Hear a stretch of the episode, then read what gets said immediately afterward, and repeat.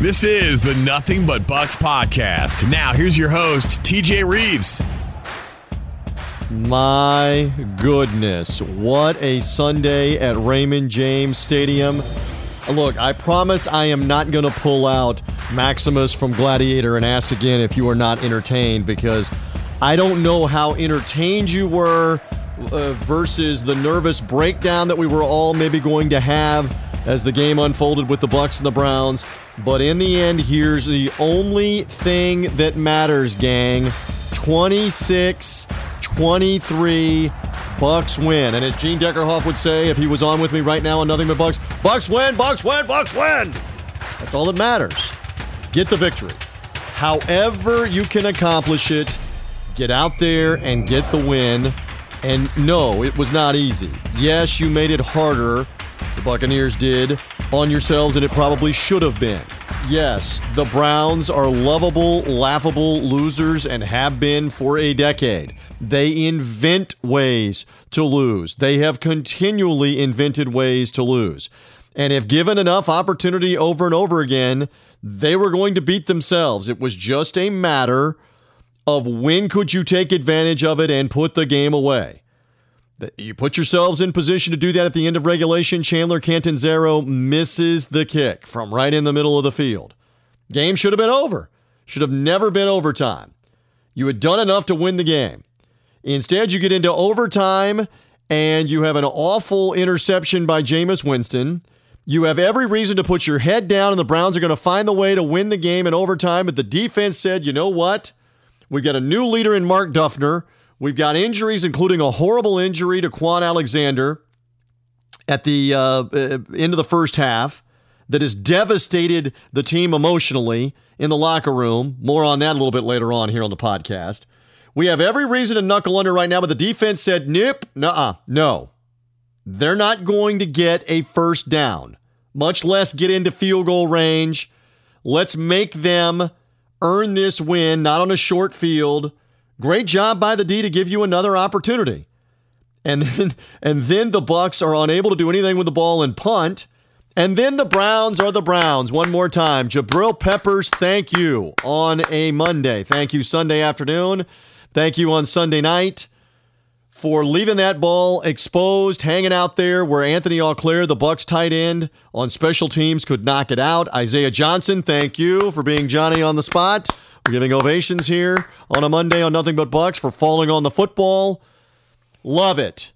As that set the Bucks up for the opportunity to go get into field goal range and win the game. And look, I, I know Jameis Winston takes not one but back-to-back sacks, and things are looking bleak. But another great lesson for sports and for life. It is never over. You're never completely done until the clock says zero zero zero or the the officials say the game is over because it's sudden death overtime and the other team has won. It wasn't over on third and 85 or whatever that was. And uh, honestly, and you'll hear this in our interviews coming up on Nothing But Bucs, Jameis Winston knew, the offense knew if we can get this somewhere around the 40, the 41 yard line, we're going to have a realistic chance for Chandler Catanzaro to be in range, little bit of wind at his back to make the game winning field goal. And thank you, Browns, that they played off enough in coverage that DeSean Jackson could get open and get what, 14, 15 yards back that had been lost in the sacks and set Catanzaro up for the chance to kick a 59 yard field goal. I, look, I believe they were going to try it maybe even at 60 or 61. They were going to try it. But there's no way you're going to try the field goal if you're on your side of the 50.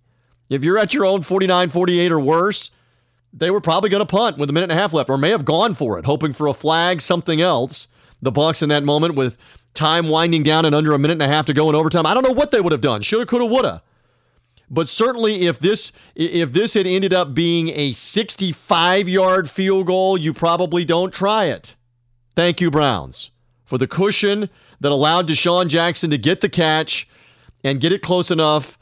And thank you, Chandler Catanzaro, for making a, a tremendous strike on the ball that had just enough draw on it like golf. I'd love to tell you it looked like one of my seven irons recently or eight irons, but I haven't played enough golf recently to be playing the draw.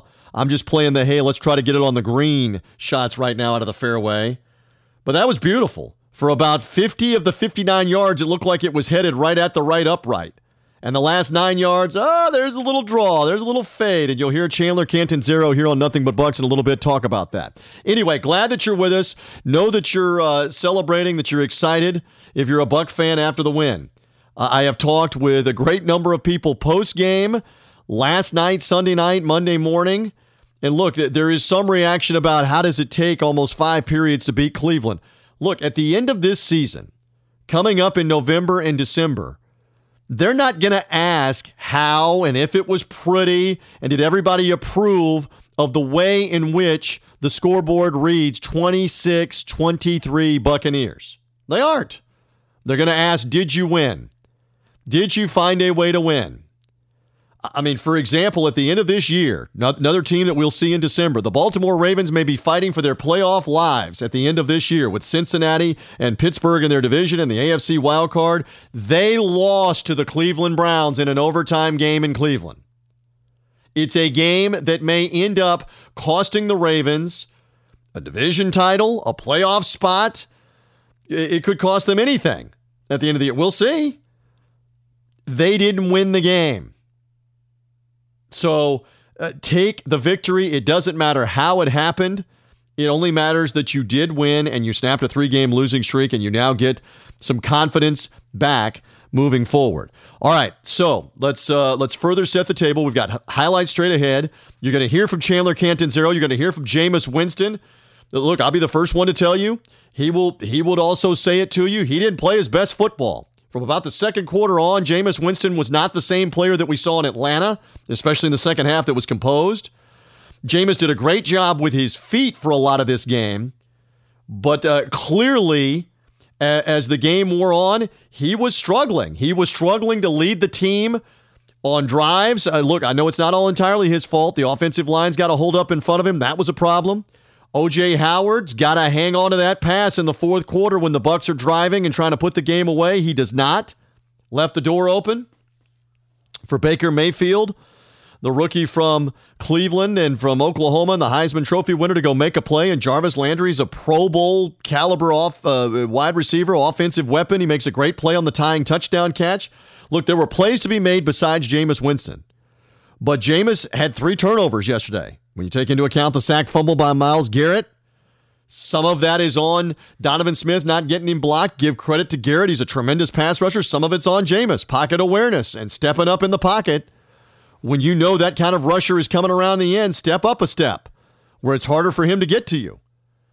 And that's a huge momentum swing out of the locker room. I was right down there at field level, almost parallel to Jameis when he got whacked from behind by Garrett. The Browns recovering on the next play, I believe it was. David and Njoku catches that touchdown catch.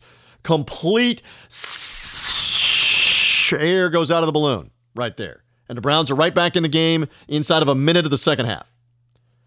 But look, the Bucks kept battling on both sides of the ball.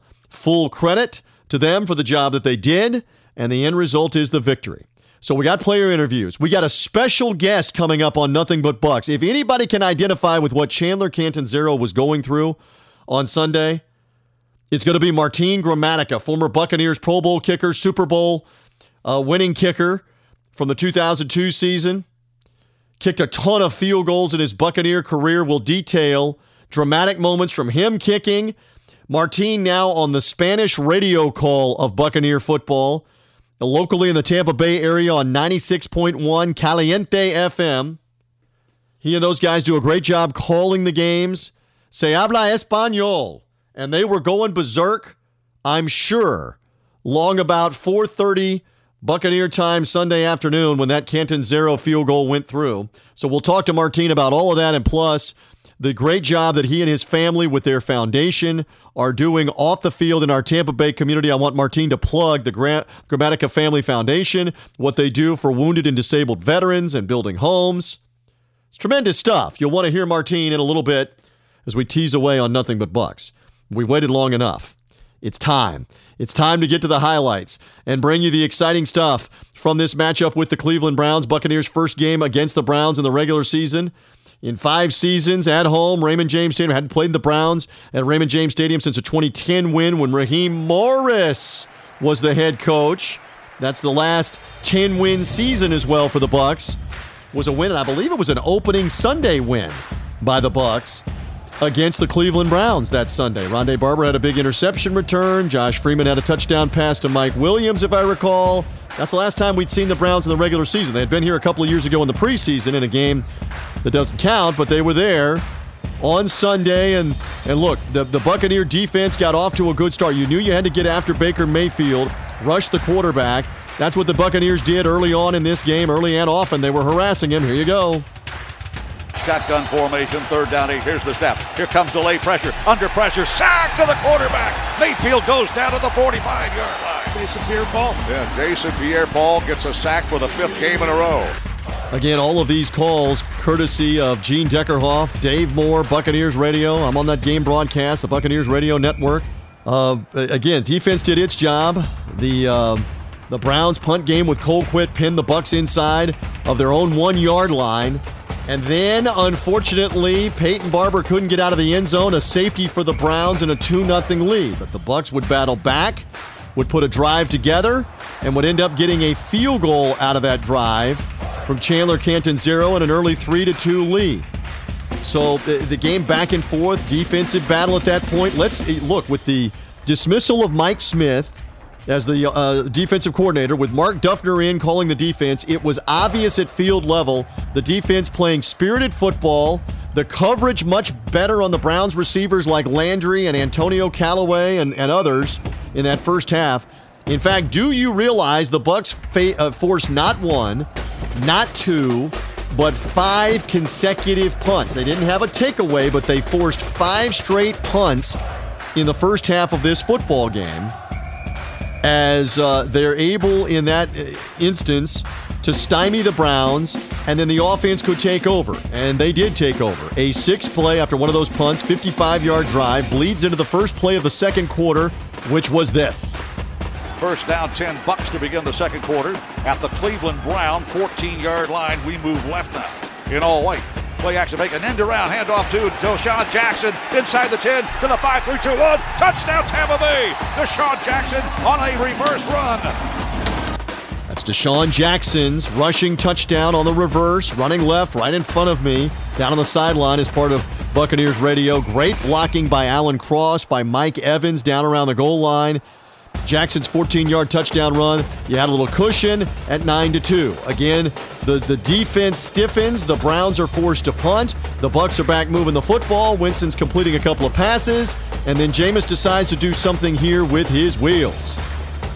Winston may throw. Sidecar left, Barber. Here's the snap.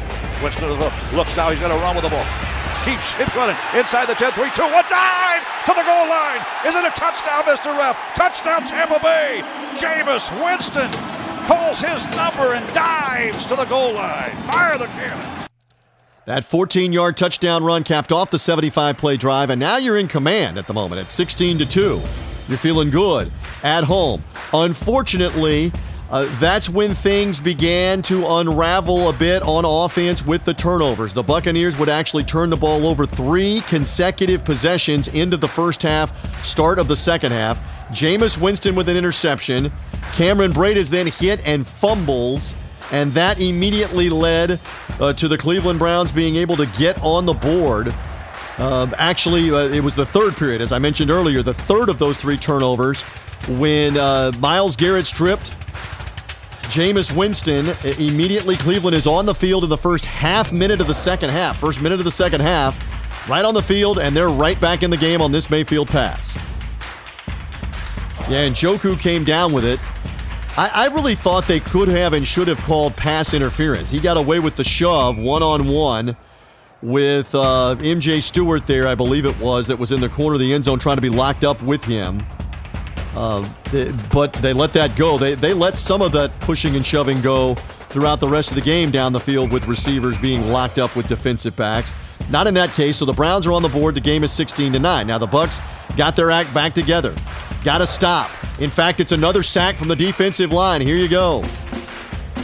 Mayfield takes the snap out of the gun, looking to his left, throws a back shoulder throw toward the end zone. It is a caught ball in the end zone. Touchdown, Cleveland Browns. David Njoku, tight end, back shoulder throw in the far corner of the end zone. Browns fans have something to cheer about. First offensive touchdown of the game. Yeah, time and again, the defensive line able to make plays, put pressure on, not just put pressure on, but get the knockdowns, get the sacks. So the offense gets the ball back. You move into scoring range, and rookie Ronald Jones at running back from USC makes a little history for he and the Bucks get a little more breathing room.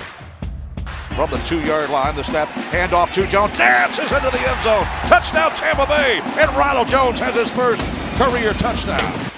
Two yard touchdown officially for Ronald Jones, as Gene called it there, his first NFL touchdown catch. You get all these highlights from Buccaneers Radio on Sunday and the victory over the Browns. And look, credit Cleveland. They did not quit. They, they put together a touchdown drive on the Bucks. They got a short field after that on another turnover.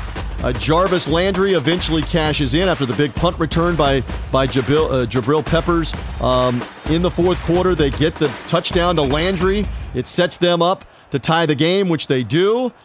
And then that set things up and set it into motion for the end of regulation, where again the Bucks drive into scoring range in the final minute 45 of the game. Chandler Catanzaro can't make the field goal, so now we go into overtime, and things honestly are looking bleak in the overtime. There's no question about that. Jameis Winston here uh, with an interception in the overtime. Second down, 16. Here's the snap. Bucks protect. Pass. It's intercepted. Picked off at the 45 yard line. Browns are in business in overtime. And look, as we go through the highlights, I'm, I'm here to tell you that it was looking bleak. But the Buccaneer defense would not allow the Browns to get into field goal range, and it was a former Brown. Again, God love the Browns. Thank you again, Cleveland that the Browns cut Carl Nassib on the end of this uh, on the eve of the season. Buccaneer defensive end Carl Nassib picked up after Cleveland released him. This is a guy that had, I believe, six sacks for Cleveland a year ago. Third year player, a guy they drafted a couple of years ago. A guy that's a former Big Ten Defensive Player of the Year three football seasons ago at Penn State. Thank you, Cleveland.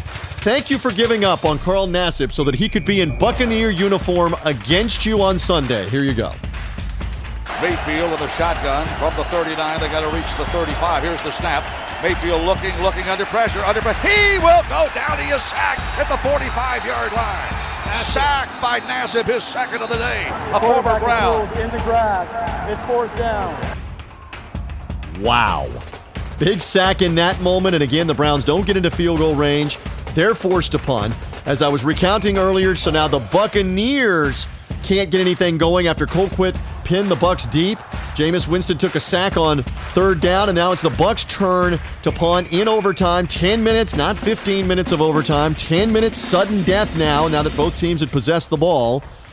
And the Bucks punt here, and you're and you're thinking, man, the Browns are going to have another chance to win the game. That is until special teams. Good snap to Bryan Anger. Gets the kick away. This is a good one. Waiting for Peppers, backpedaling to the 24 yard line, looks for a wall, cuts it back again. He spun around, keeps his balance. He dives out to the fourth, Fumble football, fumble football. Bucks have come up with it. Fumble football by Jabril Peppers, and Tampa Bay is in business inside the 450 yard line. Again, a great hustle effort by Anthony Auclair, a tight end to strip it. Isaiah Johnson is right there, Johnny on the spot to jump on the football. Now you're in position again for a chance to win this game. And uh, you you have the two sacks. I know there's a lot of scrutiny now about giving up the field position in those sacks for Jameis Winston, and uh, he will admit he's got to throw that ball away at least on one of them. Step up if, the, if you feel the pressure, just throw it away. Get rid of it uh, to save the yardage and save the field position. But you got you got to take it all into account. He makes the great throw, the completion to DeSean Jackson with enough room to make the catch, pick up uh, a clean 14, 15 yards, and set up this moment. You've probably heard the highlight already. You've seen it all over TV on Fox, on the NFL Network, ESPN, the internet. Here it is one more time. Mean Gene calling the game winner in overtime. Here's the spot, the kick, airborne. Chandler Catanzaro. Is it? Is it? Is it? Is it? It's good! Oh, Buccaneers win in overtime. 59 yard field goal. Chandler Catanzaro. 59 yards is the longest sudden death winning field goal in NFL history. By the way, on that kick, Sebastian Janikowski had won a game earlier this year for the Seahawks with a 57 yard field goal at Arizona. Now, Catanzaro, who used to kick for the Cardinals, betters that with a 59 yard walk off in overtime. Man, oh man, celebration for the Bucks. Exhale for everybody involved. You get a win, you snap the three-game losing streak. Crazy, crazy finish.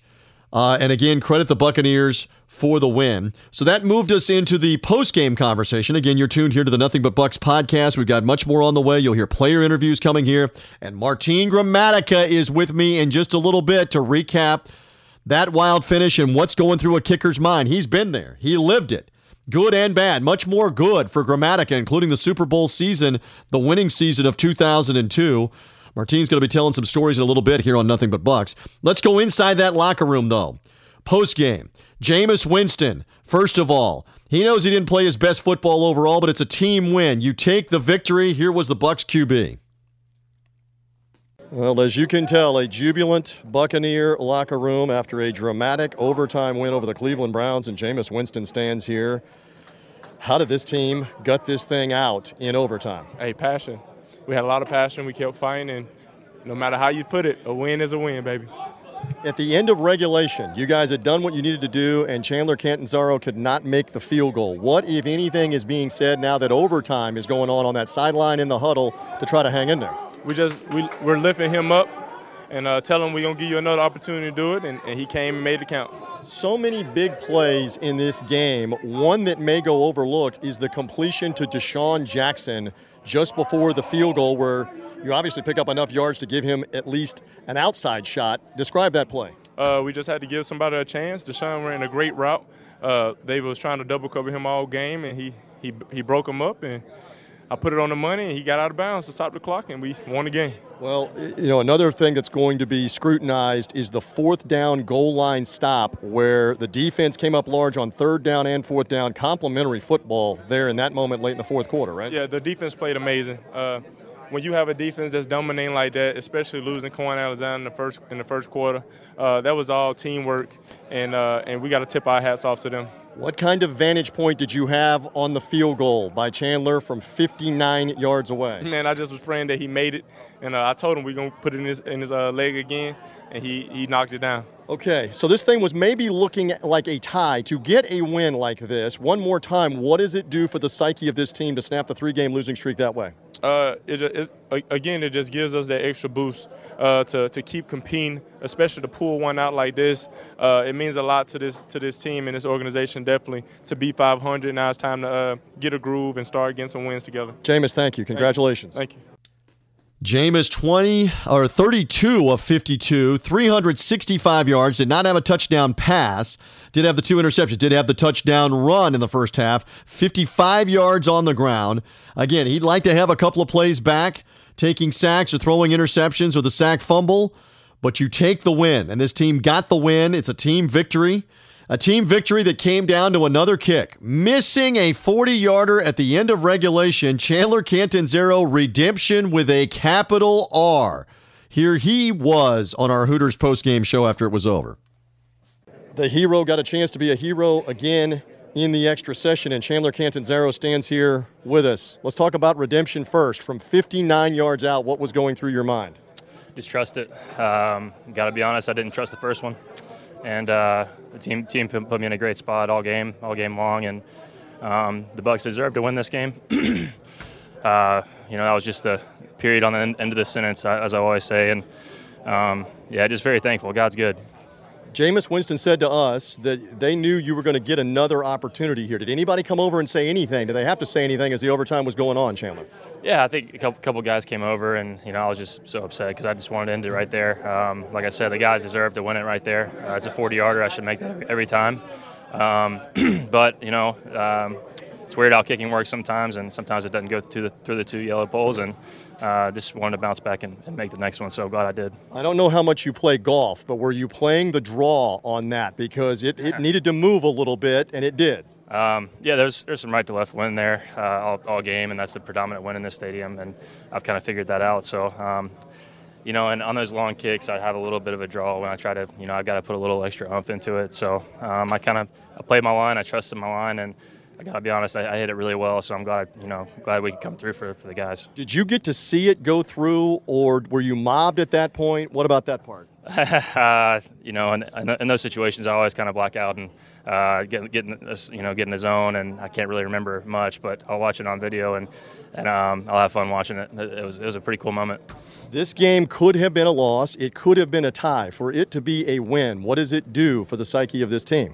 I think it's huge. You know, um, we've had a little tough time, but we, we, know we know what we have in here, and we we uh, we're confident what we have in here. And um, I'm just so proud of my teammates today, and so thankful for the opportunity. And it's hard to get wins in this league, and I know that. You know, it's my fifth year doing it, and we've I've had game winners. I've, I've missed a couple, and um, it's tough to get wins. But uh, glad glad we could uh, get it done and uh, move move forward next week.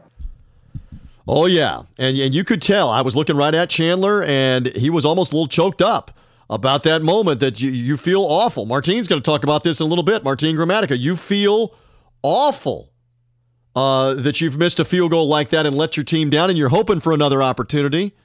And he got it. And he got the win. 59 yards again is the record.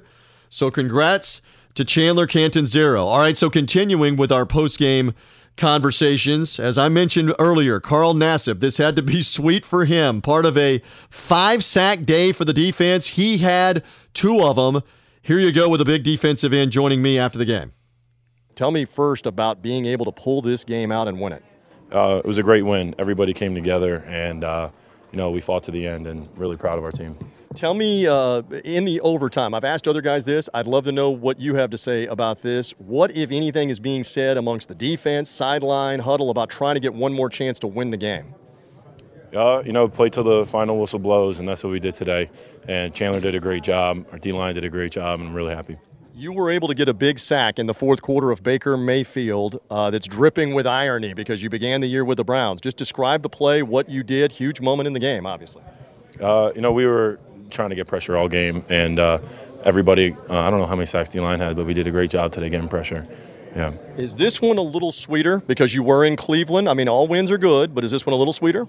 Uh, this win feels uh, great. It was a hard fought win, and you know, it feels awesome. I keep joking with the other guys. What kind of vantage point did you have on the 59 yard field goal for that one to go through to win the game? Could you see it well enough as it was curling in? Oh yeah, I saw it, and I knew Chandler had it in the bank before it even kicked it. Yep, he did a great job. Congratulations. Thank you. Thanks, TJ. Now, look, I know he is a very intelligent guy. Uh, you, if you saw him on Hard Knocks, he was given the financial advice in the defensive line room, you know, somewhat jokingly about interest on money and uh, playing the stock market and you know, putting your money away and saving your money. Uh, he didn't want to say a whole lot there. I, I did say that I used the phrase dripping with irony. The Browns get rid of you, and here you are, the guy stuffing the Browns, as it turns out, after they gave up on him. Uh, again, uh, Carl, a former Big Ten Defensive Player of the Year, only his third year in the league. Bucks say thank you very much, and he was out on the field making plays on Sunday. Uh, a- another guy that made a huge play, reserve tight end Anthony Auclair, who was out there uh, on the punt coverage, the punt coverage that gave up the big return to Jabril Peppers earlier in the game in in the fourth period that helped Cleveland tie it. Well, Auclair's the guy that got the ball out of there and – uh, he had some great insight into what he did to help set up the game winning field goal opportunity. So, first of all, uh, right before the end of the, the, regulation, I missed a tackle on the punt. So, he went off, I think, to the 16 yard line, and then they scored a touchdown. So, I, I felt really bad about it. So, I kind of redeemed myself. Uh, so, what happened is he attacked me. So, I had to widen a little bit, and then he went inside. I think we had two guys on him. He finally broke the tackle. I was behind him and just saw the ball try to make the tackle and put my hand on the ball too. Is that conscious or is it somewhat instinctive? Did you consciously think, swipe at it and try to get it out of there? I was thinking more like uh, put my hand around the ball because because I saw the ball like right here. So I would say it's both. Again, great win for the Bucks, and you got contributions from everywhere. Also, Isaiah Johnson didn't get an interview with him after the game. Kudos to the safety, who uh, the reserve safety, who's out there on special teams. He's played some. He's been a reserve at safety. He's also on special teams. He fell on the fumble, set up the winning moment. So uh, great play by him. Lavonte David is another player to hear from after this game is over. Heart and soul of the defense. No Gerald McCoy because of injury on Sunday. Uh, again, no Vinny Curry, free agent defensive end that you acquired because of injury. Could not play. Neither one of them suited up. Kwon Alexander hurt at halftime. Defense would not back down and give up. Here's Lavonte David. Dramatic win for the Bucs, and Lavonte David stands here with me. So good to talk to you after victories. You were gracious to stand with me last week in Atlanta. Seven days later, wow, what a football game! How and why did this team outlast the Browns and come out on top, sir? You know, uh, football, man. You know, you expect these type of games. You know, you, uh, week in and week out, man. Great football teams going down this NFL. Anything can happen. You know, lucky today we prevailed. You know, uh, we uh, stayed consistent. You know, we kept fighting, we kept pushing. You know, we ended up with a victory today. There were so many huge plays in this game. Fourth quarter late, you guys are able to get a goal line stand that was big at the time. You stop them on third down, and then you were part of a group of Buccaneers keeping Baker Mayfield out on the sneak. Tell us more about what you saw and did on that play at that moment. You know, we knew that when they was running to hurrying up to the ball, we kind of had a feeling what they was going to try to do. You know, uh, we just we ran the same play we ran before that. We got to stop on them on, and uh, you know everybody D lineman did a great job again, push up front, you know, knocking them back, and uh, everybody else just swarmed to the football. Man, that's what it's all about. We preach that every weekend and week out. You know, uh, everybody swarm to the football, we'll be okay. You have been part of wild wins, tough, tough, wild losses. All right, to miss a field goal at the end of regulation that could have won the game at home, what do you have to do to pick yourselves up as a team, as a defense, to play overtime where you still have a chance to win, Lavonte? Uh, you know, it's part of our job. It's part of our job. You know, uh, unfortunately, that situation happened. He missed the field goal. You know, we got to get back, get back ready, prepared to go. You know, uh, defensively, you know, uh, we was ready to go. You know, no matter if we had the ball or not. You know, we just know we just had to go out there and execute, not do too much, not do less. Everybody just do their jobs and uh, keep getting offense out, offensive football to help us win the game. And uh, we did that. Helped uh, the offense get uh, Chandler in field goal range, and he knocked it down. Not far from us right now, Coach Mark Duffner is talking to a couple of media members. Just say something. I mean, there was a change made. Obviously, everybody's well aware of that. Uh, again, you were out there playing, and this defense got stop after stop after stop as this game was going on. Right. You know, uh, Duff is an easy guy to talk to, man. He's easy to talk to, man. Everybody has his respect, and he has everybody else's respect. And uh, you know, uh, you know, for the first time, you know, really, you know, I don't think it's his very first time, but first time with us calling the plays, you know, everybody was able to, you know, had his back, and uh, we was out there executing for not only for him but for this football team, and uh, we was able to get stop the stop and keep us in the football game. What does it do for the mindset? For the emotional part of playing a five period game today to pull it out and win it, what does it do? I know it's just after it's over, but what does it do for this team? I mean, I've been on both sides for five period with a loss, five period with a win. You know, it feels awesome. It feels great. You know, it feels way better than a loss. And the body don't feel as bad as when you lose. So, um, you know, uh, it's cool, man. It just goes to show, man, we have a, a tough football team, we battle, you know, no matter what. And uh, that's what we did. Yeah, and Lavonte David outstanding in this football game uh, as well as he made one play after another. David uh, uh, comes up officially with eight tackles, seven unassisted, two for losses. Also forced the fumble of Baker Mayfield. We didn't have that in the highlights, but he forced it uh, late in the first half, stopping the Browns on fourth down, where he stripped Mayfield and the, and the ball bounced backwards out of bounds behind the first down marker. So the Bucs got the takeaway on downs in that instance. It's a fourth down stop. It's not a fumble recovery. It's not going to go in the turnover column. But uh, a, a, great momentum shift. Lavonte also part of the goal line stand in the fourth quarter. We didn't have that uh, in the highlights either. So many plays. You almost you almost lost some of these different plays in the highlights. But uh, Lavonte was part of the stop of Nick Chubb on third down, and then a mass of bodies that had – uh, numerous defensive linemen, a Darius Taylor, Lavonte David in there, keeping Baker Mayfield out of the end zone. The quarterback sneak on fourth and goal. It's a great job by the defense uh, in this game as they come up with the victory. A team win if there ever was one. A couple more stats. Mike Evans, we didn't have an Evans highlight, but he had a couple of big catches in overtime. Seven balls, 107 yards. OJ Howard, five catches, 67 yards in the game. Uh, some tough running. Peyton Barber had 30 yards on the on the contest. Jameis Winston again scrambles for 55 yards and the touchdown in the game. In the end, Jason Pierre Paul, we should mention too. We're going to ask the head coach about that. Uh, we already did, and you're going to hear that interview about what JPP did. He officially in the game finished with three tackles, another sack, another tackle for loss, and a pass defended as he went down the field and batted the ball away uh, from a player on the defensive side. So just great playing by Jason Pierre Paul as well. A complete team win, a happy head coach on our Hooters post game show when it was done. This was one of those games that uh, in the middle of the first half, you know, I, I really had a feeling that we were going to pull away and, and run away and hide in this game. But, you know, those two turnovers at the end of the first half hurt us. And, uh, you know, offensively, for whatever reason, we came out flattish in the in the second half, and uh, you know, we're losing Kwon Alexander. You know, stunned our defense a little bit, but very very proud of what our defense did today. The way you know, it's been a it's been a tough week emotionally for our defense, and then to lose Kwon. Uh, on top of the, on top of everything else. Uh, I just couldn't be more proud of them. But this was a crazy game. You know, uh, safety, missed extra point, losing the turnover battle by three. But bottom line is, these guys found a way to win. We hung in there. We made just enough plays to win, and that's what really matters. Let's start going over some of those just enough plays. One of those is obviously the play in overtime where Anthony Auclair, the tight end, strips Jabril Peppers. Isaiah Johnson falls on it. Great hustle because you're maybe sticking your head down a little bit that they're going to get the ball back. Now they're not getting the ball back, and you have the ball.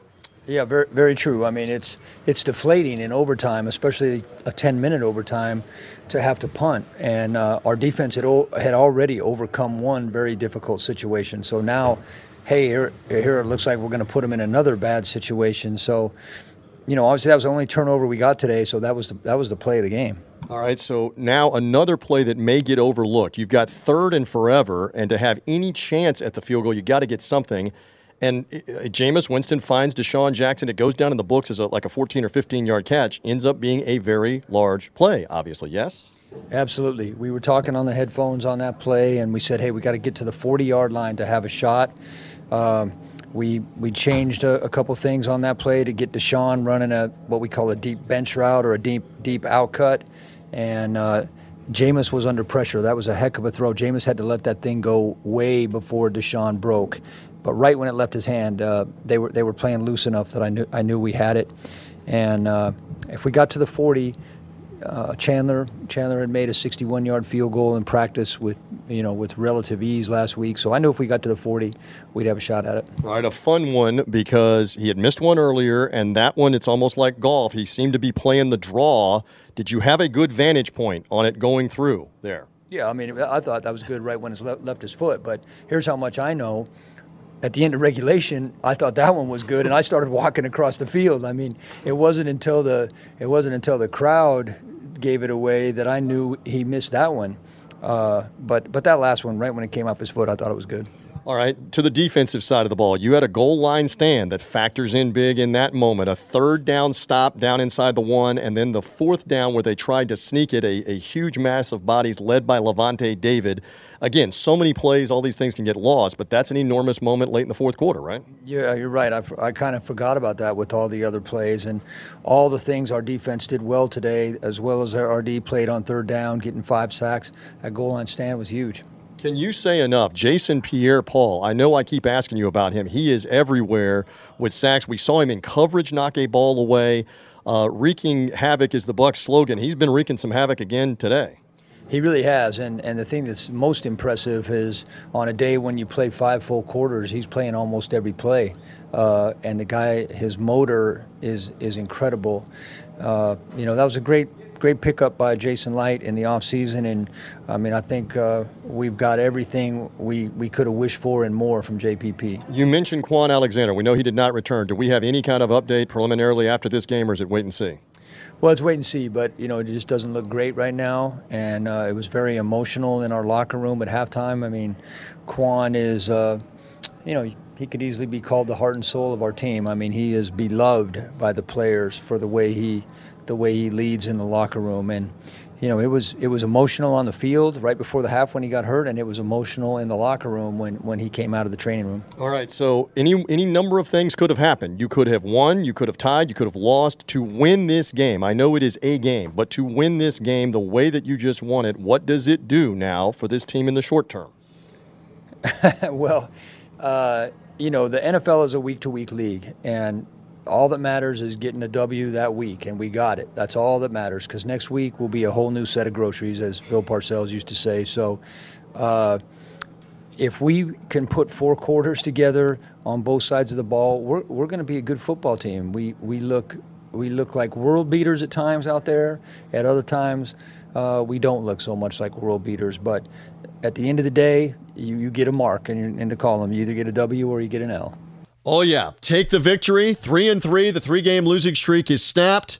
Congratulations uh, to the Bucs on a 26-23 hard-fought win. If you're wondering, the Browns have now played four overtime games in seven games. One of them a tie with the Steelers, one of them a win with the Ravens, as we referenced earlier. Two of them now losses to Raiders and the Buccaneers. How about this? The record, the NFL record since they went into sudden death overtime and keeping records in a 16 game schedule since the 16 game schedule went into play in the late 70s now, about 40 years of NFL football. The record for most overtime games in a regular season is the 1983 Green Bay Packers. They played five different overtime games that year. Oh, and it's nothing but Bucs. TJ has a story. TJ has a story. The first year that I moved to the Tampa Bay area with my family, my father, Thomas Rives Sr., takes Thomas Rives Jr. as a teenager at uh, from Wilson Middle School. Big shout out to Wilson Middle School here on the Nothing But Bucs podcast in South Tampa. I'm a middle schooler. We had just moved to the area. We had friends of ours that invited us to the game and, and brought us on tickets to Monday Night Football. Bucs and Packers, Old Tampa Stadium.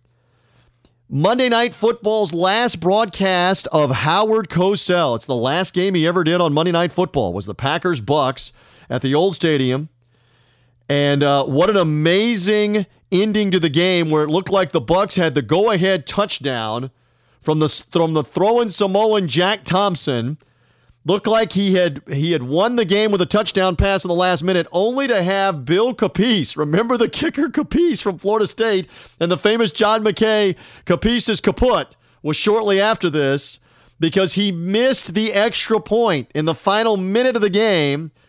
This is not the 37 yard extra point that they kick now.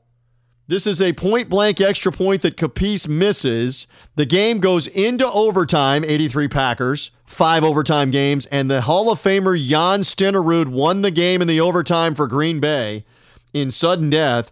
Howard Cosell's last Monday night football game, and I'm going to do my Cosell on Nothing But Bucks podcast because I love Cosell impersonations, even though the millennials, the sub 30 year olds, have no idea who Howard Cosell is. He would always talk like this on Monday Night Football. Cosell would always brag about places he had been, kind of cocky, arrogant, and, and things he had seen. So I'm going to do my Cosell because that year that the Packers played five overtime games, they played one of those games, and I believe it was the fifth and final overtime game in Tampa in December, one on Monday Night Football against the Bucs. I remember because I was there.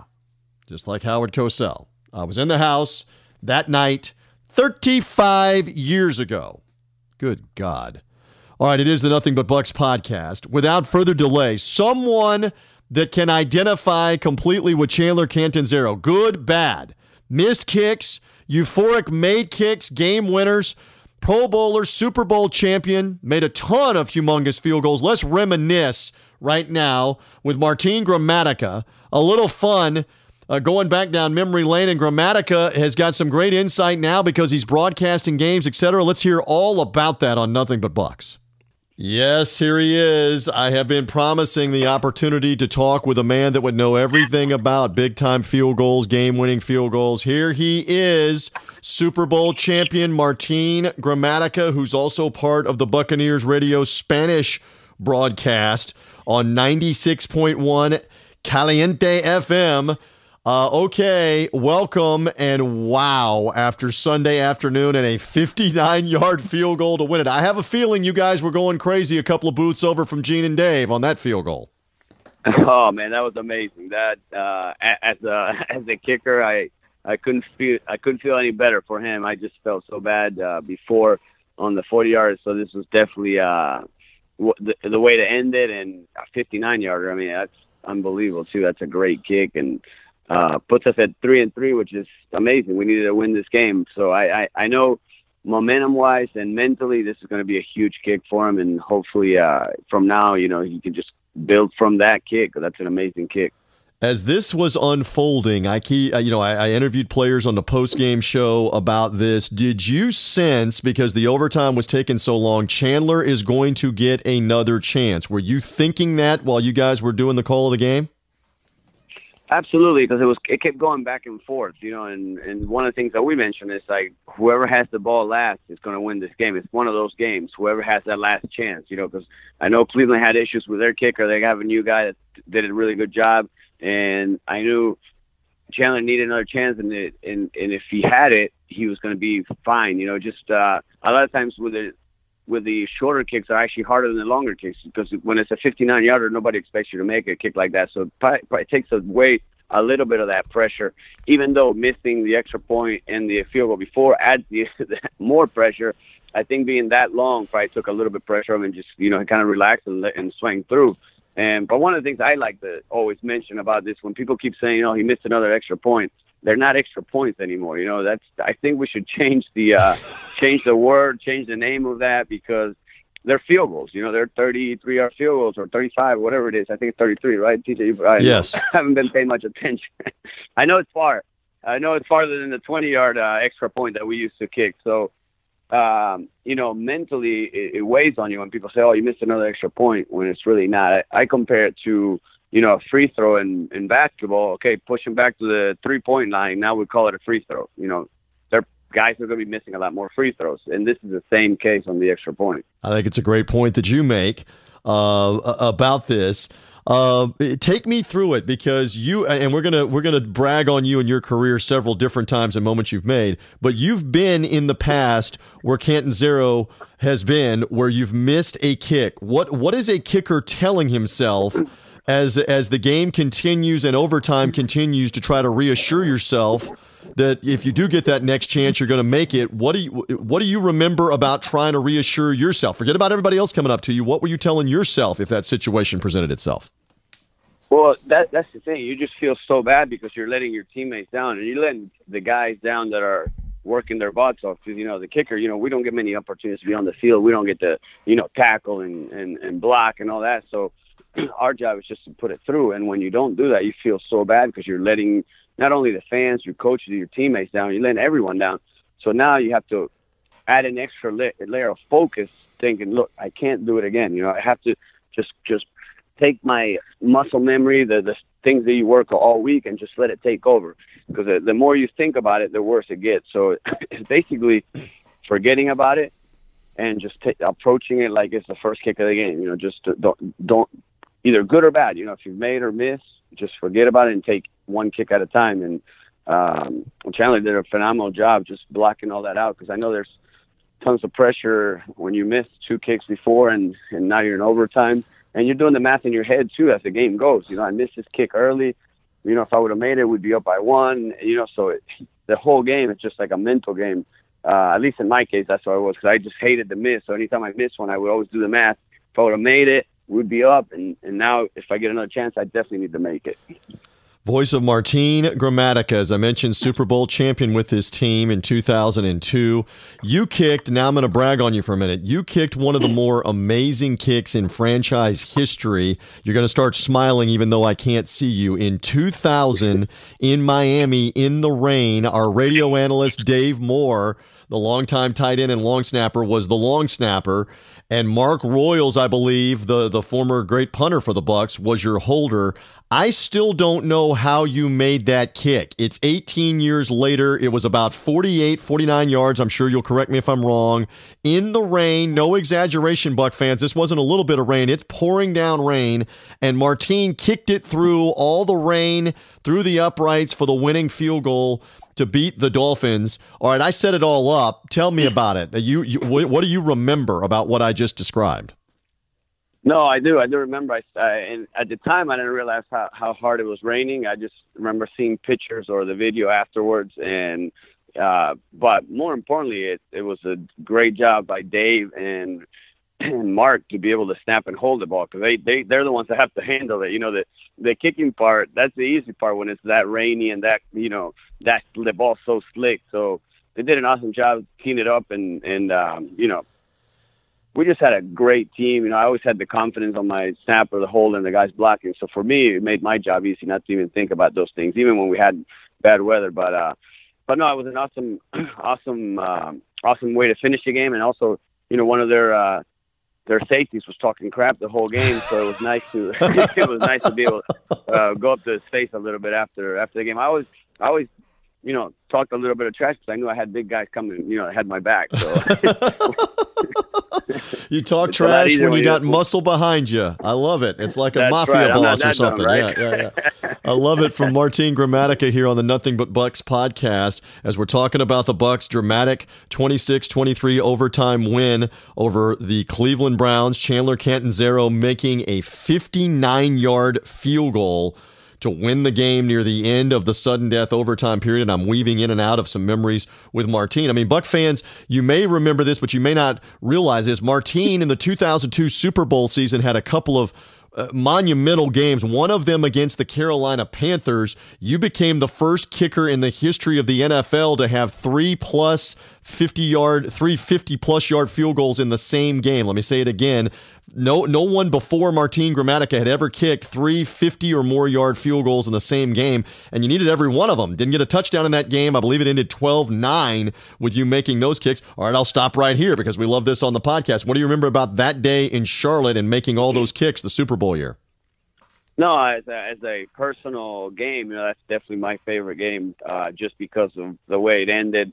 Uh, they we punted, they they muffed the punt, we recovered it. You know, uh, Brad uh, happened to be out. Rob had to be. We played with our backup quarterback, and then Shaun King had to step in for one pass. So it was all like a very dramatic game, and and just to go down to the end like that. And I remember we we had uh, struggled a couple weeks before on blocking. So I know Warren was on the uh, on the field goal team, which rarely do you put, you know, your superstar, you know, uh, Pro Bowlers on, on block for field goal. But you know, he would do. That's that's the type of teammate he was. He would do whatever it took to win, and he was part of our uh, of our uh, our field goal unit. So I remember, you know, celebrating with him, which I rarely got to do because you know de- he's always on defense. I never never around those guys, but uh, on the field actually. But uh, but no, it was an amazing uh, amazing game. And the the best part about it, Bill had beaten Carolina with the, when he was with the uh, Cardinals the week before with a field goal. So uh, so that was that was nice to be able to do it back to back uh, with with my brother, and then I, I, did it the next week.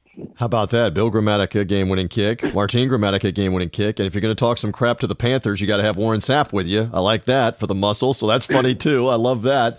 Um, so uh, w- uh, when you're rolling along, uh, players often talk in all sports about being the zone in the zone and not even thinking. You're almost on autopilot. We always called you Automatica Gramatica as the nickname. Uh, when you're rolling along uh, and it's going, are you even thinking about distance or right hash or left hash, or is it almost just second nature, uh, subconscious, not even thinking about it? No, I think once you're in the zone, you don't even think about anything. You know, you just go in there and just, especially if you if you're feeling good, you know. Uh, and I, that's why I'm saying with, with Chandler, I think this kick could potentially uh, be that that kick that he needed to get his confidence and just ride out the whole year and have a great season. Because I felt after that Carolina game that I wasn't going to miss again. You know, uh, I just that my confidence just because a couple of weeks before I had missed a really short one against uh, Philadelphia and and just to be able to have that, or actually the week before, I think it was. So uh, to be able to make those kicks, it, it, it helped me just get the confidence for the rest of the season. And I think with it's the same thing. You know, once once you get in that zone, and a kick like that could put you in that zone and put you, he'll be able to work comfortable this week, knowing okay, I just made a 59 yarder. Anything shorter should be easier, you know. So he'll be able to work more comfortable now, and the pressure should be a little bit off his back, especially making a kick like that. So I think uh, this could be the kick that you know triggers you know that momentum and that that confidence that he needs for the rest of the year. Voice of Martin Gramatica, who played uh, in nine seasons in the National Football League, and, and obviously most known, most lo- beloved for playing with the Tampa Bay Buccaneers. You made 155. I don't know if you know the number. You probably do. You made 155 field goals in the NFL. 137 of those Buc fans came in Buccaneers red and pewter uh, out there on the field on Sundays in in Raymond James Stadium. Okay, a fun one about broadcasting. You have broadcasted in the past. You've been broadcasting the Super Bowl, Spanish language uh, television call, etc. of the Super Bowl. You're now in the first season of broadcasting Spanish broadcasts of Buccaneer games. What is that like for you and your broadcast partners and everything that you're doing there on 96.1 FM? What is what is it like for you and those guys? No, it's amazing. I mean, it's uh, the first year for the Bucs, so we're you know we're we're all learning a little bit of it, but but it's it's it's easy when you work with two great guys. You know, Carlos and Pancho, the, those the guys that I work with. Uh, they've been doing sports uh, radio. They've never done football, so they've done all kinds of sports. But so they have the uh, the the whole part of the game. They're learning the game as as we go. But they, they, they, the excitement and the energy they put to the broadcast is, is awesome. So it makes it easy for me because they get along great. They've known each other forever, and I just uh, jump right in and uh, we become friends. I mean, they're really good guys, so it makes it easy when you when you you work with people you like and people that that that that are enjoying it and appreciating what the opportunity that they have. You know, these guys have never thought they'd ever call football games. Now that they ha- they get that chance, they're loving it, and I, I've I've enjoyed it. At first, initially, I didn't think you know, and I didn't think how much I would enjoy it or if I would enjoy it. Um, and I'm loving it. It's been so much fun, and it it feels like you're back on the team, even though you're not, you're not on the field, you're not playing. But it feels like every play is more tense than when you watch it at home on TV. You know, because you're there at the stadium watching. no it. doubt, no. It's like I'm standing down there on the field as he's lining up from 59 yards, and I'm going, "What a moment! God Almighty, can we even watch if this field goal is going to go through?" And then it's 59 yards from your vantage point, because again, you're in the broadcast level, about the 200 level of Raymond James Stadium, and a little bit down the sideline. Could you tell? That that ball was going to hook through because I peeked out on the side. And I'm like, that's got to hook, Martin, Martin Chandler. That's got to come through a little bit. Got to have a little draw on it there. Could you could you see that? Were you believing in the kick there as it was on the way? Well, from our angle, I could tell it had enough. It was going to have enough distance that you just tell it was going to be, you know, long enough. I just couldn't tell if it was. And watching it live, I thought it went straight down the middle. I, then when I saw the video from the back, you could see it uh, basically, he did, well, he he did the right thing though in a long with a kick like that, and we talked about it in the broadcast. They were, the guys were asking me what what do you recommend or what do you do? Like what I would do in a kick that long, I would aim at the right upright, and then you then that type of kick you got to swing a little harder. So as a right footer, you're going to pull it a little bit.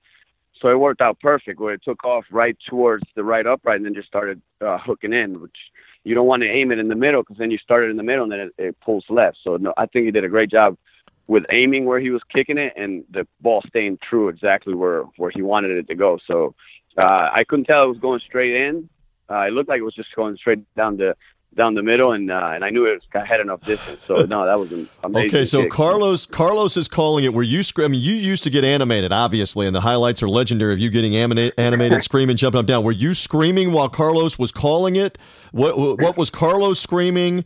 Uh, you don't have to relive it in Spanish, but what what was Carlos screaming, and what were you screaming or doing, or have you even heard yourself on the replay back?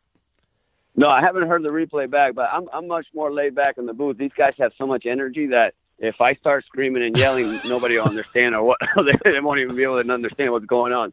No, that's that's the thing when when um, when you call like sports uh, like in Spanish, like it's, it's everything goes back to the soccer broadcast and the broadcast in soccer is so energetic, it's so fast paced. Uh, when the, when Spanish commentators call any other sport, they call it with that kind of energy. Sure. So Uh, so yeah, these guys were going crazy. I mean, I was excited, obviously, but I, I didn't, uh, I didn't, I don't even know what I said or what we were saying. It was just uh, everybody was excited because it was a it, for us. You know, we talked about it in the in the in the uh, in the broadcast as well. You know, this is a must win. You have to win this game. I mean, it's not, especially since you know Cleveland hasn't won on the road since 2015. So it's like we didn't want to be that that one that team that broke their their uh, record. You know, so just keep that record going this at least for another week. Yes, no doubt. And and I'm I'm personally, and I've said this to Martine privately, I am giving him credit along with Fitzmagic, with Ryan Fitzpatrick, for the 2 0 start because you guys showed up to broadcast for the first time in the regular season at the Saints, won the game. First home broadcast against the Eagles, won the game. I mean, you guys on Caliente FM on 96.1 have been the good luck charms, too, for the, for the Bucs to show up and win. hey, I we'll, love we'll, that. We'll take it. We'll take it. Thank you, TJ. If you give us credit, we'll, we'll take it. Oh. No, no, but it, you know what I what I really like about this team is that they refuse to lose. You know, like they work, and and obviously you're going to win and lose games, but I don't think any of the guys ever give up, and you you're seeing that from the team. You know, they're going to fight till the end, and and and everybody once you get to the NFL is good. So, so you win and lose, but you can see this team never giving up. So that's that's what we take out of it, and and that's what I took out of the uh, the Pittsburgh loss. You know, the Pittsburgh loss, everybody could just say, "Look, pack their bags. We're you know we're we're way down at halftime. Let's just quit." But we had a chance to win that game, and to me, that was more valuable than you know blowing somebody out because you know you have a team that doesn't quit. Love it. All right, uh, Martin Gramatica with another with us for another moment or two here on Nothing But Bucs on our podcast on Buccaneers.com and however you found us. Uh, again, subscribe via iTunes uh, here. Find us on the Buccaneers mobile app. I love Martin's insight. I do not want you to get away from me here without letting you tell the fans what you're up to now. This man, his brothers, his family do a great job with their foundation and and uh, with something they do with construction that has to do with wounded veterans, etc. So explain the SIPS program and the Gramatica Foundation, uh, the Family Foundation, and and your involvement with it. Go ahead, tell the Buc fans, tell the public more about it. Well, no, thank you, TJ. This Saturday actually was our uh, sixth annual uh, kickball tournament, which is our biggest fundraiser of the year for our, for our foundation. We're building uh, mortgage-free homes for combat wounded veterans, and one of the, the, the best thing about this weekend was that we were able to, uh, you know, reach our, our financial goal to be able to build the next home, and we were able to surprise a veteran at the kickball tournament. Um, and for us, I mean, there's no no other way to at least for us, we have to say thank you to our veterans. Without their their sacrifice, and and a lot of these guys come back, you know, injured, missing limbs, and and when you get to meet them and you get to talk to them, they're the most positive, nicest guys you ever meet. So, uh, we we we started this just because we want to say thank you. We we appreciate the freedoms that we have in the country, thanks to them. So uh, the community has been amazing. The Buccaneers have been amazing. You know, I, I I bother Brian Ford all the time about stuff, and he's he's amazing. You know, it's never it's, it never feels. I know I'm bothering him, but he never makes me feel that way. But uh, but they're always stepping up and helping out. They're a big part of of, of what we do, and and uh, yeah, I'm just excited that we're able to select our next veteran, and we'll uh, hopefully start building his home soon. That is unreal what these guys do. And, and you're mentioning Brian Ford, the COO of the Tampa Bay Buccaneers. Uh, he's got a heart as big as he is, and for a cause like this, building homes for combat wounded veterans, it's great. Again, go to gramaticafamilyfoundation.org to find out more about how you can help, how you can donate, how you can be involved with their programs. I, I compliment you every chance that I get. You and your brothers, uh, Bill and Santiago, and your family. Uh, I've known you guys for tw- more than 20 years now as a family and a Buccaneer family. You're doing amazing things with this program. Uh, keep it up. And for Buc fans, again, gramaticafamilyfoundation.org is the website. You can also contact the Buccaneers. They'll put you in touch helping out with these programs. So giving back, it's special. Um, hey, and one more along those lines. I know you were there. Speaking of that uh, Monday night game with the Steelers, Tony Dungy was put in the Bucs Ring of Honor. He was your coach. He was the original uh, coach when you came into the league that, that had turned the Bucs around. He, uh, the point I'm making is he wanted players to be strong in the community, stay in the community, continue to give back to the community long after their playing career. Martin, you are living what Tony wanted to instill with those Buccaneer teams in the late 90s. My compliments to you. But what is it like to be around him now 15, 20 years later? He goes goes in the Hall of Fame. He goes in the Ring of Honor. Uh, you guys and the and the Dungies are giving back to the community and still living here. What does all that mean to be part of all that? Well, I, I owe it all to Coach Dungy why we're doing the charity work because like, I always tell people in college you don't have time to do that because you're going from school to you know to practice to studying. So I didn't know what giving back was. We didn't learn that in college. That's one of the things that you know you're so busy with all your schoolwork and, and everything else. But when I came to the Bucs, and then Derrick Brooks had his Brooks Bunch program. I know Mike Alstott had stuff. Warren had his crew. So there was a bunch of guys doing charity work, and then slowly you you understand like, what what they're doing. You at first you don't understand how they can do it or how it gets done, and it all it was all led by Coach Dungy. And and one of the things that I always tell people he he wanted guys that were better people off the field than they were on the field, and that's one of the things that he did a great job accomplishing. We had a an awesome locker room. Everybody got along. I I mean, there's guys that you know you don't see for a while. You see them, and it was like we saw each other yesterday. You know that that type of uh, unity that we had and he created on our team was amazing. So it's, I mean, everything he's earned, he's getting or or reward or award that he's getting, it's it's all worth it. It's all it's he earned every every bit of it because he's he's an amazing not coach but person, you know. And I always tell him he made it hard on me because you know after you play for Coach Dungy, you're going to compare everybody to him. So uh, I,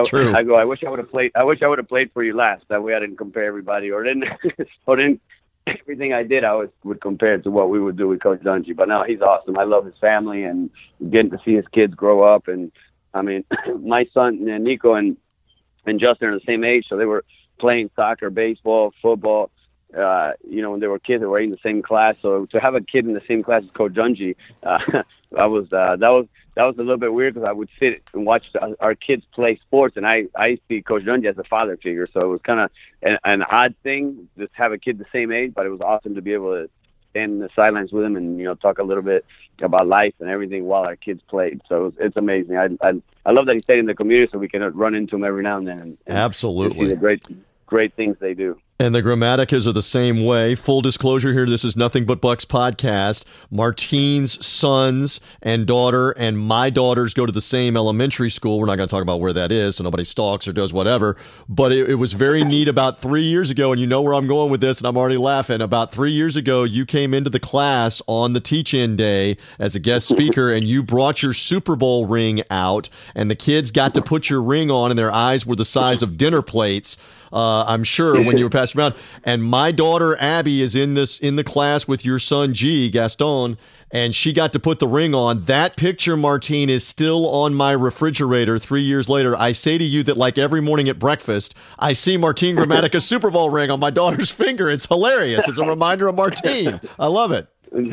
that's awesome. Well, that's the only time I pull out the ring because people ask me, "Do you wear it?" And it's you know so big, and I I go, somebody might chop my hand off for that ring. I, you know, I'm not like the biggest guy, so I say I, the only time I bring it is to school, and I've already uh, I already committed to do it this year. So maybe we can uh, we can take another picture with the with the uh, the kids getting older and the ring getting older too. But uh, no, I love I, it. I, I love doing it. I know the kids are excited. They don't. The, the the crazy thing is, I need to go to high schools to talk now because the, the younger kids don't have no idea who I am. So that means I'm getting way too old. that is the line of the interview right there. We're both getting way too old because I start telling people about being around the Dungy Bucs and then around Martin making all these field goals, and they're looking at me going, I, I wasn't born yet, or I was in diapers, or I was in preschool. I'm going, come on, we can't be that old, but it's it's all coming around. Listen, again, uh, Gramatica familyfoundation.org is the site to find out more about what they're doing with the SIPs and the, the recycled products to build the veteran homes for combat wounded veterans. Great cause. Uh, again, just a quick quiz and give me the, the ballpark if you don't know it. How many homes have you built so far through the foundation? Is it five? Is it 25? Do we, do we know? I mean, you're still building them. Yeah, no, it's six. It's six. We we try to average at least one a year. It's six, and this will be our seventh. Uh, the thing is, we the the foundation we raise the money and we fund everything. So it's from Wow. buying the lot to uh, so when the when the when the veteran gets his keys, all he's paying is for his utilities. So it's uh, Wow. completely mortgage free. And and it, and and we say yeah, it's the Gramatica Family Foundation, but it's really not. It's the whole- community. Everybody that gets involved. It's been amazing. I mean, Coldwell Banker did a big uh, walk-a-thon for us. Uh, Bouchard Insurance did a, a 5K, so they raised a lot of money for us. So it's not just us. You know, the community's been amazing, and and obviously, like I said, the Buccaneers have been awesome too, being a part of it. They've helped out a ton. So, um, so we're so excited. You know, it, that unfortunately the easiest thing to do is to find veterans that need homes. So uh, we can't build them fast enough. So that, that that one a year, the goal is to be able to get to three to five a year. But it keeps getting harder. You know, with the economy getting better, everything gets more expensive. So we have to raise more money. But uh, we're going to keep working and try to do as many as we can. Love it. Love this man. Again, you can contact him on the website. You'll see him in and around Buccaneer games and the broadcast. Martin Gramatica, thank you. Thank you for everything. Thank you for hanging out with me. Uh, go Bucs. We'll be up in Cincinnati uh, for this l- latest game, and we'll see if the excitement continues with the team now back at three and three after that dramatic win. Thank you for spending some time with me on the Nothing But Bucs podcast, sir. You were great. Anytime, Jed. Thank you so much for calling. So there you go, a Buccaneer victory on Sunday. Love that man and his family. Again, Gramatica Family Foundation to find out more about what they're doing with the wounded combat veterans and building those homes uh, with the uh, recyclable materials that they use, etc. Just great stuff from the Gramaticas. So kudos to him. Kudos to Chandler Catanzaro redeeming himself with the made field goal. And now ah, you get to exhale for a day or so, and the Bucs will get back to work this week. Hopefully, get some players healthy. At the time I'm taping this podcast, we don't know the official word on Kwon Alexander. The widespread belief is it's a season-ending knee injury. Maybe, maybe not. Uh, if it is, there's some other guys that have got to step up. Lavonte David will be one of those, but others in the middle uh, like a, a, Darius Taylor, uh, like Cameron Lynch, like Devante Bond are going to be needed. You hope to get Kendell Beckwith, the linebacker that's been injured all off season, training camp, preseason with a broken ankle from a car accident. You hope to get him back soon to help that linebacking corps. Let's get Gerald McCoy healthy as soon as possible. Let's get Vinny Curry healthy as soon as possible because the defense did look better for a lot of that game Sunday. It was a weird game. The defense did a lot of things right and and deserve probably a better fate than being tied at the end of regulation for how well they played.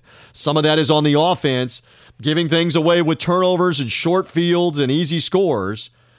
But again, it's a team win. Complimentary football, go get the victory. Offense did enough to put this team in position to win the game at the end of regulation. Catanzaro doesn't make the field goal.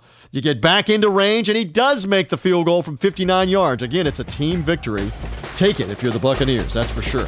All right, so that'll do it on this edition of the Nothing But Bucs podcast. My thanks to Steve Carney for helping me with highlights and interviews that you're hearing there. Jeff Ryan and everybody uh, with Buccaneers Radio, Gene and Dave on the call. We're headed to Paul Brown Stadium in Cincinnati. The Buccaneers' first trip in there in the regular season in eight years. We were there for the preseason a year ago, but the first trip in in the regular season since back in the 2010 campaign, that same 2010 campaign where the Bucs won 10 times, they beat the Bengals that year in Cincinnati. Let's see if the uh, if the wins can continue against the AFC North. You got one on Sunday against the Browns. Let's go get another one against the Cincinnati Bengals if you can Sunday. We're on the air on Buccaneers Radio at noon on the network with Ronnie Lane, John Gilmore, Dave Moore, Gene Deckerhoff, and me on the call of the game starting at 1 Eastern Time. We'll talk to you then. We'll be back after the Bengals game, hopefully talking up another victory. Maybe, hopefully, not as dramatic. Let's put the game away. Rest easy in the fourth quarter. Would love it if that was the case. Let's find out coming up on Sunday. For now, thank you for being with us. Subscribe to this podcast via iTunes. Find it after game days the following day through the Buccaneers mobile app, through Buccaneers.com. I'm TJ Rives, and you've been listening to Nothing But Bucs.